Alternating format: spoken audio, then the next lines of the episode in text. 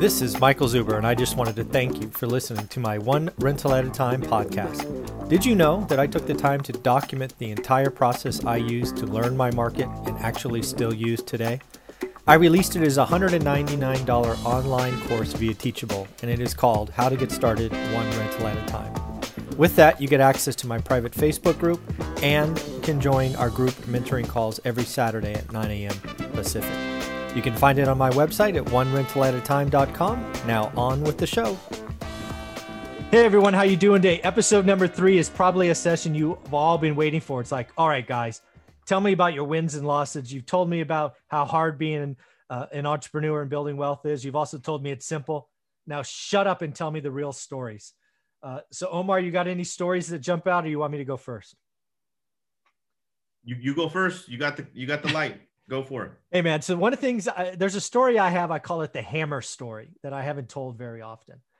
So uh, lots of people know about my first rental. It's written about in my book. It was a horrible experience. We lost a bunch of money right out of the gate, but it worked out okay.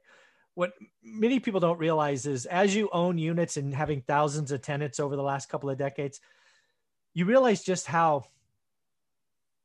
just how mean some people could be. So the story about this hammer property is one of my apartments. The tenant came in to pay rent, or who we thought was the tenant came in to pay rent, and we realized that the name on the check didn't match the lease. So we're like, what gives? Did the did the person have a roommate? You know, what, what's going on? My property manager did their job. So what we uncovered, a, we didn't take the check because it didn't match the lease, and we didn't we didn't know the story. Uh, so we we contacted the person who was on the lease, and we found out that they sublet the property, which is a lease violation, Ooh. right? Bad, right? Not cool. So we went back to the tenant, said, "Hey, you know, you were going to pay rent. You know, we, we would like you to stay if you qualify, because again, we are doing our jobs, right? So we are going to qualify the tenant. As it turns out, that the the prospective tenant filled out the application and lied about everything except their name where their job was, their income, all of this stuff turns out. Turns out they were an illegal drug seller, right? They were selling drug stuff, and um, which of course is breaks the lease, uh, criminal activity, not approved. So we start an eviction, uh, which is the right thing to do, right? Sublet not cool, drug dealer not cool. Get them out of my apartment. So lo and behold, this this individual right. knows that they are days away from being evicted. So they throw out uh, and invite people to what they called a hammer party. Basically, come to my really? property and bring a hammer. It's we have pictures of the post. So lo and behold, uh, cops are called, right? Because you know it's it's destructive, it's loud. My tenants are scared, and we go. You know, some people get arrested because of parole violations. One of them is the tenant. They they went to jail, uh, but we get to see the property the next day, and lo and behold, there's little holes on all of my drywall. But bathrooms busted up, all the tiles busted up because again, people came in with hammers and went to town. And um, yeah, that was a twenty thousand dollar loss. Everything was damaged. It was it was uh, a total total wreck. So, um, you know, uh, that that can happen, and uh, that's a bad day. Bad day. it's a bad day. I've not heard that one, man. That's crazy. That, yeah, I don't tell that party. one a lot. Yeah, it's called a hammer party. Like, I know Hammer Time, right? MC Hammer, but no, I never knew of a hammer party. That was that was just mean. God, that sucks, man. That's just that is mean for yeah. sure. So you got a you got a bad story, then we'll flip the script to some just awesome stuff. Yeah, um, w- quickly, I'll do a, a bad story here. Uh, I bought a house from a um, from the owner um, subject to, meaning that I paid the consumer, I paid the owner some money, left the the, the loan in their name, um, and me making the payments. He wanted to sell it quickly, so I said, okay, no problem. I actually had it listed uh, initially, and then he's like, hey, you know what? Why don't we do this instead? Can you just buy it from me? I said, yeah, no problem. Let's go. And this was four years ago. Um, and the tenants that were there were some family members of his, um, but it was his home. And next thing you know, um, you know, I meet the, the the tenants, I talk to them and everything, and they were understanding that they were going to be receiving some money from the sale of the house, uh, and he was going to give them, you know, a bonus for for saying thank you or whatever the case. I mean, that's between them. Right. No agreement, no nothing. It was just normal. And they understood that they were they had to go leave. So I don't know, something happened. Somebody, you know, some family members said something to, to, to them. And next thing you know, that they're saying, no, this is my home. and mind you, I'm already the owner. Right. The tenant is saying that this is their home now. And they got a lawyer, all this other stuff. And literally, this is the home that I'm paying for every single month at about a thousand dollars a month. Okay. With zero rent, with people living in the home thinking it's theirs. And I bought it from the seller directly. Okay. So they're claiming equitable interest, et cetera, et cetera. And this is, you know, I'm, I'm, I've been doing this business a while. So it's like, okay, well, how can you claim equitable interest? Lawyers get involved. We're still in litigation. Wow. Okay. Still to this day, four years later, hmm. I'm in this property about $90,000 and I got zero return on my money. Zero. So that means 90K gone. See you later. Bye. Okay. With the same people in the house still. So, mind you, COVID happened. We were almost close to being done. And guess what happened? Yeah. The pandemic hit, stopped everything. Now we don't have a court date until next year. Jesus. And this is, I'm sorry, the end of 2021, I think October, November yeah. of this year. Okay. So I'm telling you, this stuff, I mean, if, if you were to tell me, hey, you want to do it again? I would have walked away from this deal. Oh. I paid eighteen or nineteen thousand dollars for the house. Okay, with the mortgage balance of 130k. So I paid like 100, 160,000 or so total, mm. right? I didn't do no improvements. The house at the time was worth about 220k, 230. So it was a decent deal. It wasn't great. Now the market's appreciated. Now it's worth about 330, 325. So now my investment is super it's a great return, yeah. providing I get the return. Yeah. Because now all of the money there, yeah, uh, it's it's just a long story. The aspect of it is just be careful, really vet everyone out there, and get tenants to sign pieces of paper that state they or the, the, that they are only tenants yeah. and they're going to be receiving compensation from the sale have them sign something yeah. so then they can't come back and say oh by the way i'm the owner yeah. And it's like, which everybody knows everywhere that they're not the owner of the property. Yeah. The so power of an estoppel.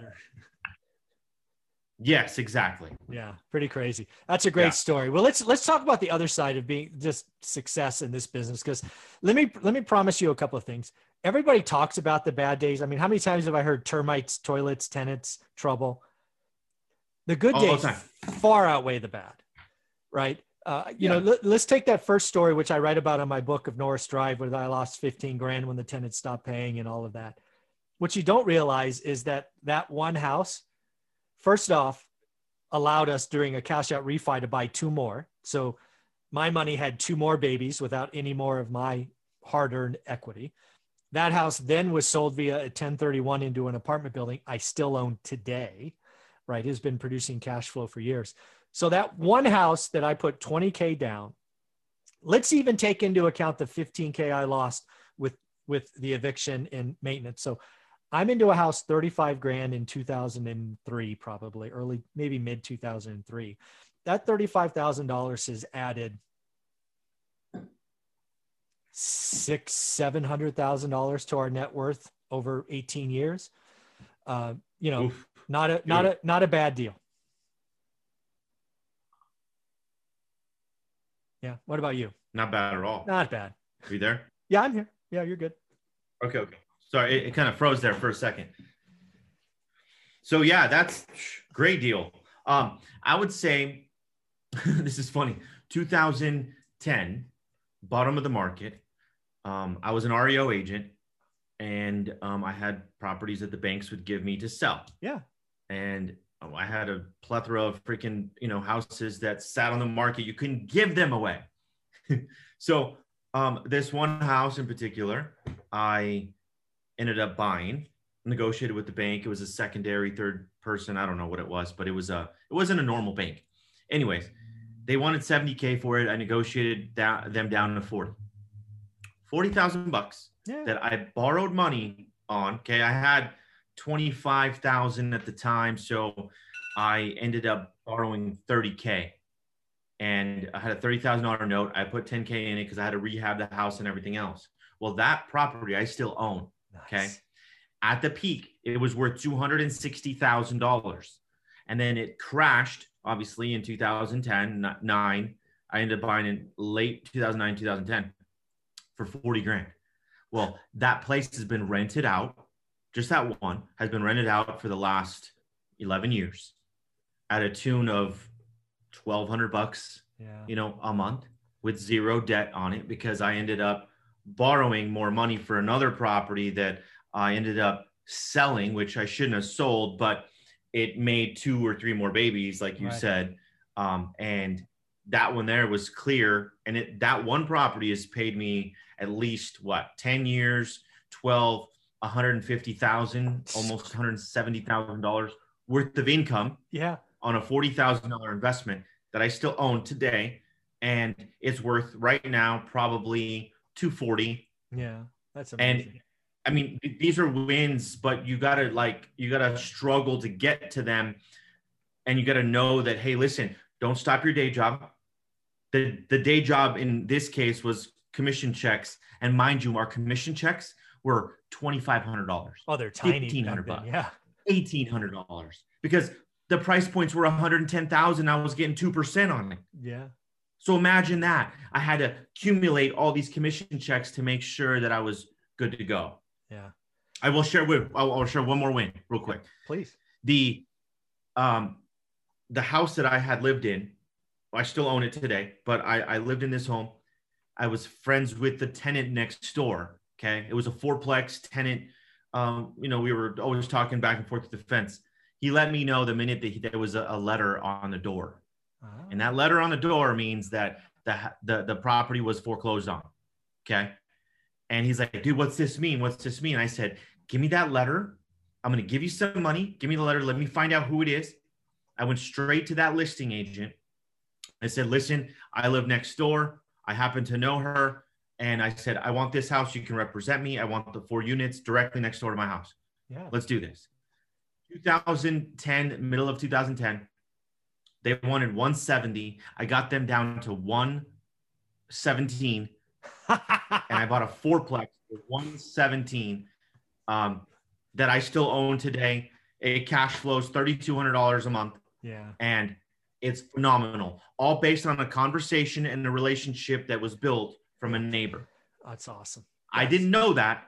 That piece of paper, I would not have known those properties were for yeah. sale. I would have seen them on the market, but not beforehand. Exactly. So yeah, folks, that's a, that's a good win. Uh, again, if you're in this business, you got to be growing your network all the time. Do the work, grow your network, tell people what you're doing.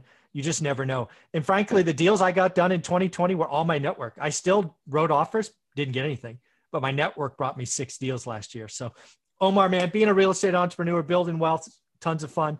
Thank you for your time this week. All right. You're welcome. Thanks, Michael, for having me. Later, guys.